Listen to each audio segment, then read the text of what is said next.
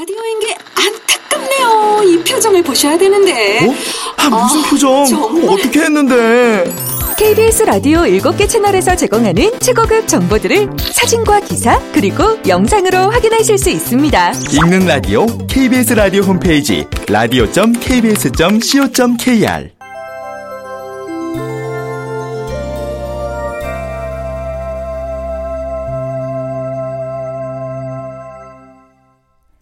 라디오 극장.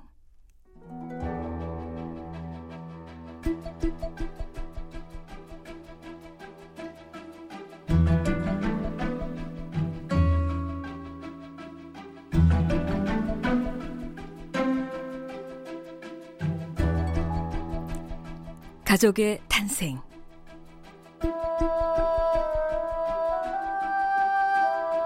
원작 도진기 극본 성혜정 연출 오수진 열다섯 번째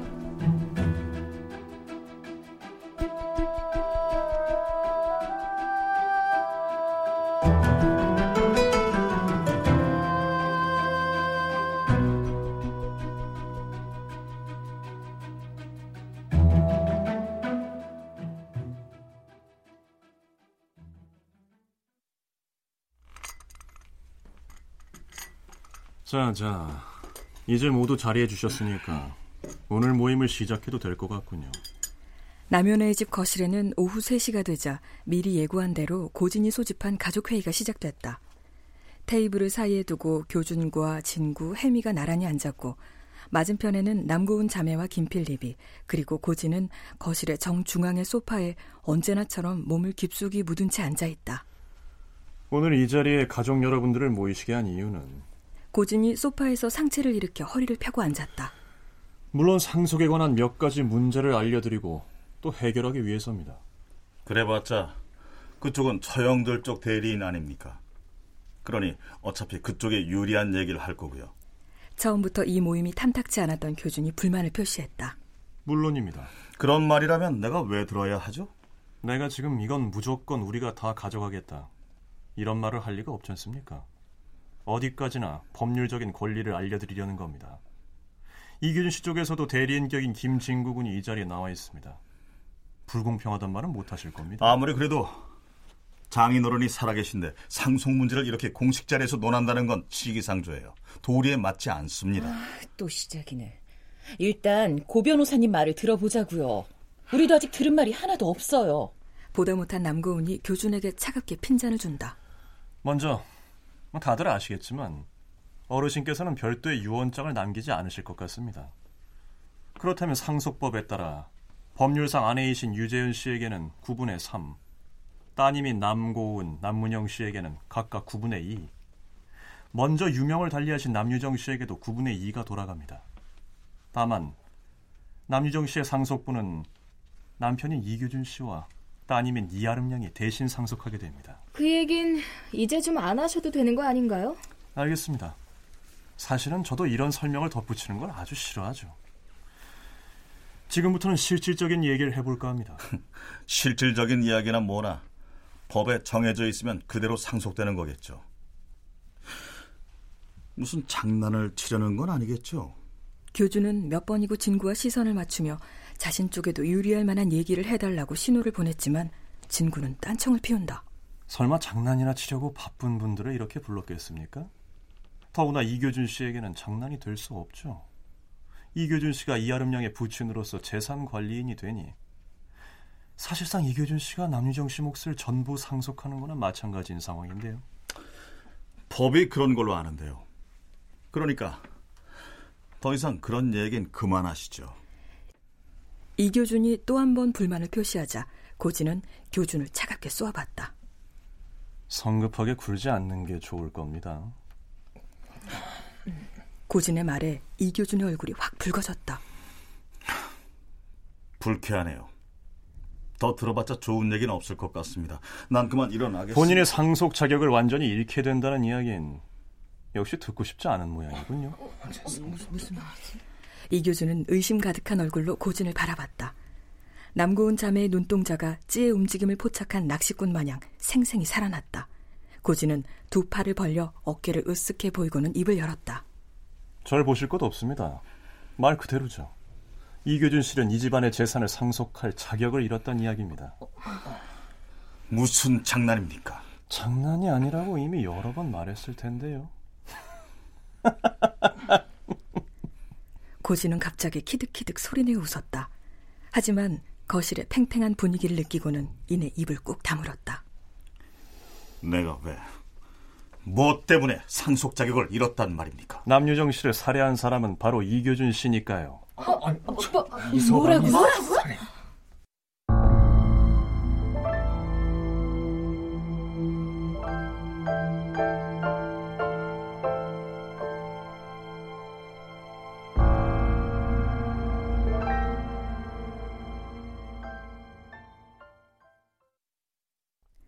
진구를 제외하면 방금 고진의 말에 놀라지 않은 사람은 아무도 없었다. 시종일관 뒷자리에서 남의 일이려니 한 귀로 듣고 흘리던 유재현마저 충격의 감탄사를 연발했다. 지금 그 말씀이 사실이에요? 남고운이 떨리는 목소리로 물었다. 이서방, 이게 무슨 말이야? 말 조심하시지요. 내가 아내를 죽이다니요! 이교준이 팔짝 뛰며 목소리를 높였지만 고진은 개의치 않았다. 남유정 씨를 살해했으니 그 재산을 물려받을 수 없습니다. 물론 남유정 씨를 대신해서 어르신의 재산을 상속할 수도 없고요. 또 아름양에 대한 친권도 상실하게 됩니다. 도대체 무슨 근거로 그런 말을 합니까? 그 말, 근거 없는 헛소리라면 가만히 있지 않을 겁니다! 교주는 고진을 쏘아보던 시선으로 진구를 바라본다. 누가 봐도 도움을 요청하는 눈빛이지만 진구는 끝내 못 본 척한다. 고 변호사님, 제부가 유정이를 죽였다니 그게 무슨 말이죠, 네? 음.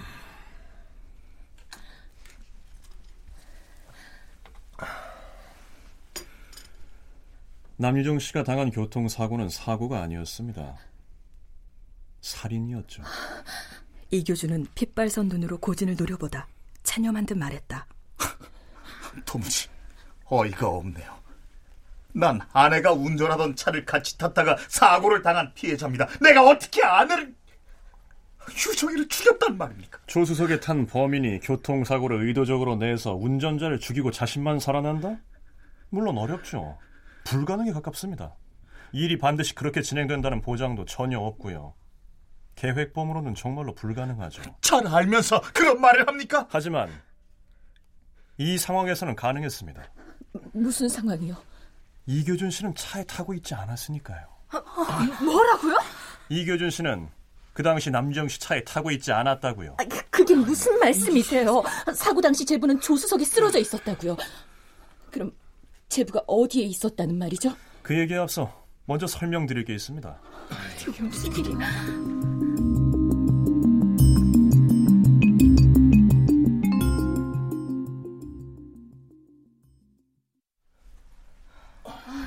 아이고, 싫어. 아이, 우리 사장님이 아름운 말을? 아이고, 아이, 말도 안 소리다. 응? 아이고, 내는 안다. 응? 우리 사장님이 그럴 사람이 아니다. 그래도 저쪽의 변호사가 단단히 증거를 잡아서 온 것 같은데요, 뭐. 아이고, 이 집 딸들이 사위한테 가는 돈이 아까마가 변호사랑 짜고 들으는 거 아이가. 음, 글쎄요. 법이란 게 원래 뭐 귀에 걸면 귀걸이, 코에 걸면 코걸이란 말이 있긴 하죠. 아유, 그나저나 그, 저 방에 누워 계신 저 어르신만 참 불쌍하게 생겼어요. 아떼, 아이고 참말로 불쌍한 양반. 자, 자, 잠깐, 저것 좀 들어봐요. 바로 며칠 전 얘기입니다. 남고은 씨는 김필립 씨와 김순옥 씨가 만나는 장면을 보고 두 사람이 내연 관계가 아닌가 의심을 했었죠. 그래서 저도 여기 진구군에게 의뢰해 조사를 해봤습니다. 아, 뭐? 내 뒷조사를? 당신이? 김필립이 남고운을 돌아봤지만 고운은 남편의 시선을 외면했다. 김필립은 이번에는 진구를 쳐다봤지만 진구 역시 그의 시선을 피할 뿐이다. 그 모습을 보던 새어머니 유재현이 입가에 미소를 띠고 비웃음을 날린다. 아닙니다. 이건 아니라고요. 오해입니다. 그게 아니라면 두 사람 왜 만난 건가요? 돈 봉투는 또 뭐죠? 투자했대요. 돈 봉투는 투자금 이자로 돌려준 거고요. 혜미가 마지못해 나섰다. 그때 남고은이 완강하게 고개를 가로저었다. 아니요. 단지 그것 때문만은 아닐 거예요. 여자가 울었다잖아요. 이상하지 않아요? 여자가 왜 다른 남자 앞에서 도대체 무슨 사연이 있길래? 고은은 대답을 요구하며 남편 김필립을 노려봤다. 그, 그건... 김필립은 뒷말을 잇지 못했다. 보다 못한 친구가 할 수 없다는 듯 오랜 침묵을 깨고 입을 열었다. 이참에 솔직히 말씀드리죠. 아무래도 김필립 소장님은 자신이 투자에 실패한 걸 아내에게 알리고 싶지 않았던 것 같습니다. 아니 무슨 소리예요? 소장님은 아내 남고은 씨가 생각하는 것만큼 그렇게 투자의 성과를 보지는 못했던 것 같아요. 오히려 큰 손실을 보고 있지 않았나 싶고요. 그래서 투자자들에게 정기적으로 지급돼야 할 투자 수익은커녕 원금도 못 돌려줄 만큼 궁지에 몰려 있었던 것 같습니다. 그렇지 않습니까? 김 소장님.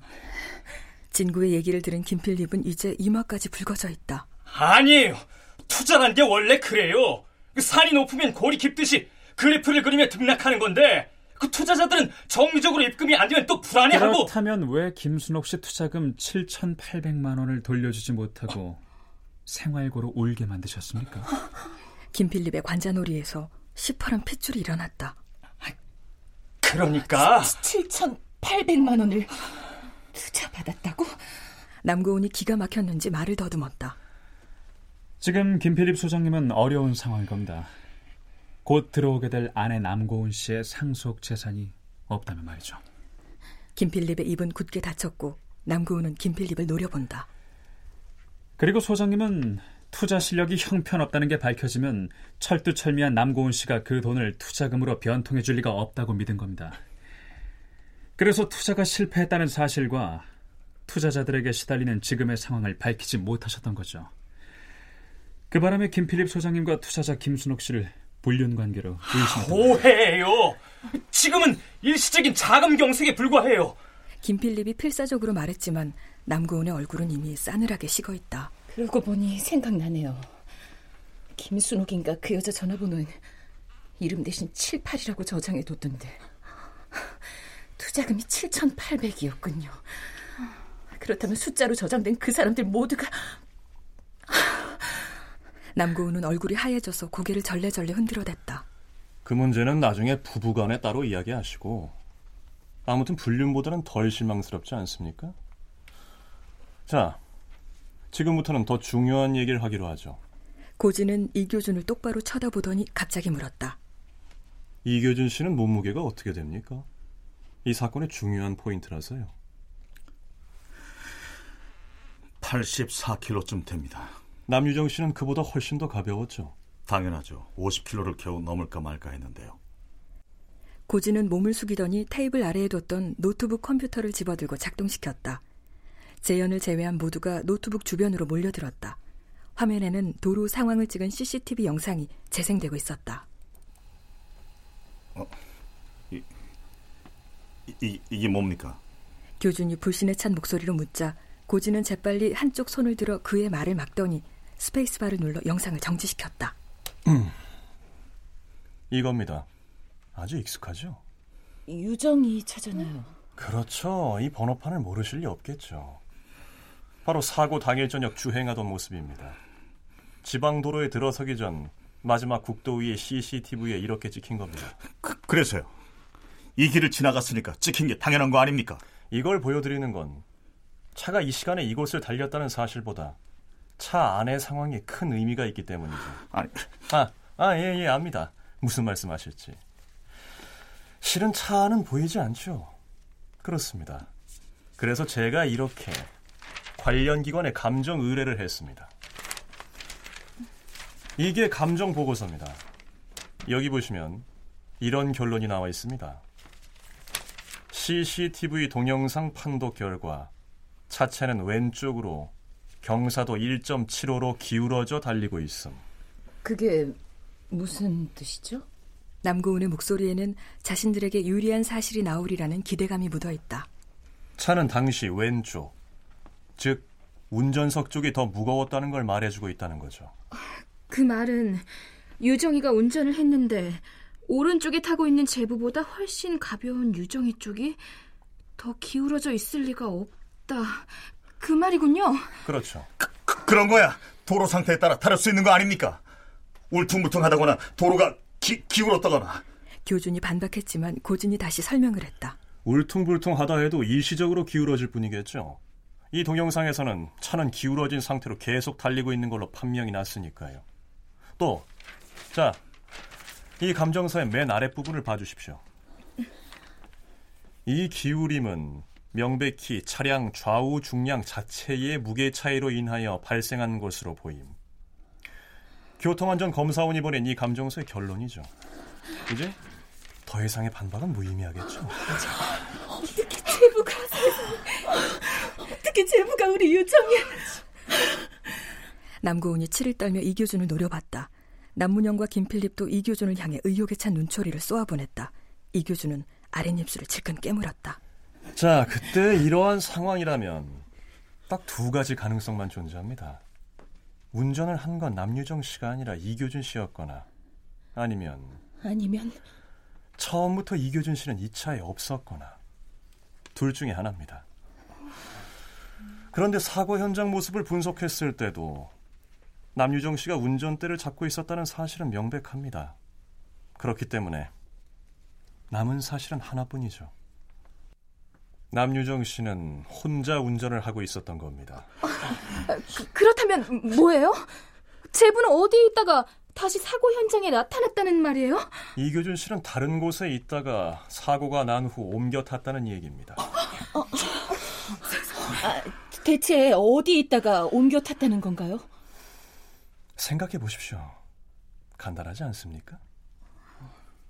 어, 혹시 그럼? 네, 바로 김순옥 씨가 타고 있던 모하비에 있다가 옮겨 탔던 겁니다.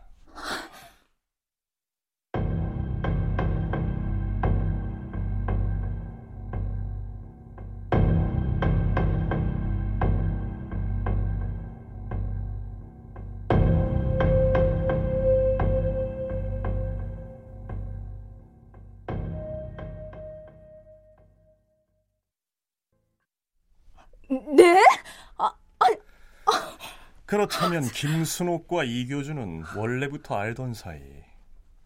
이를테면 몰래 사귀던 사이라고 해보죠.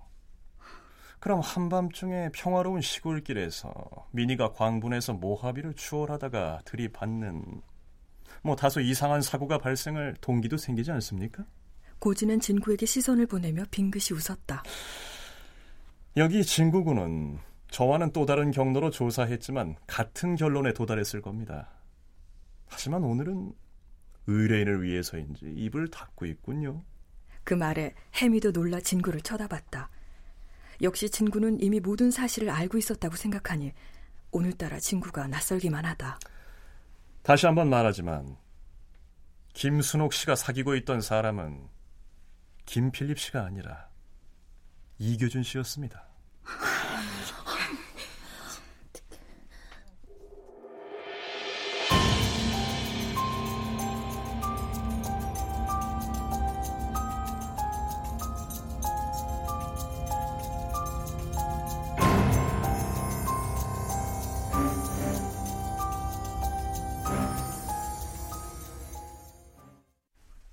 출연 교준 홍진욱, 진구 남도형, 고운 김희진, 해미 신송이, 필립 이정민, 고진 이규창, 영덕 남유정, 간병인 이자영, 문영 이명호, 해설 전지원, 음악 박복규, 효과 안익수 노동걸 윤미원, 기술 이준세.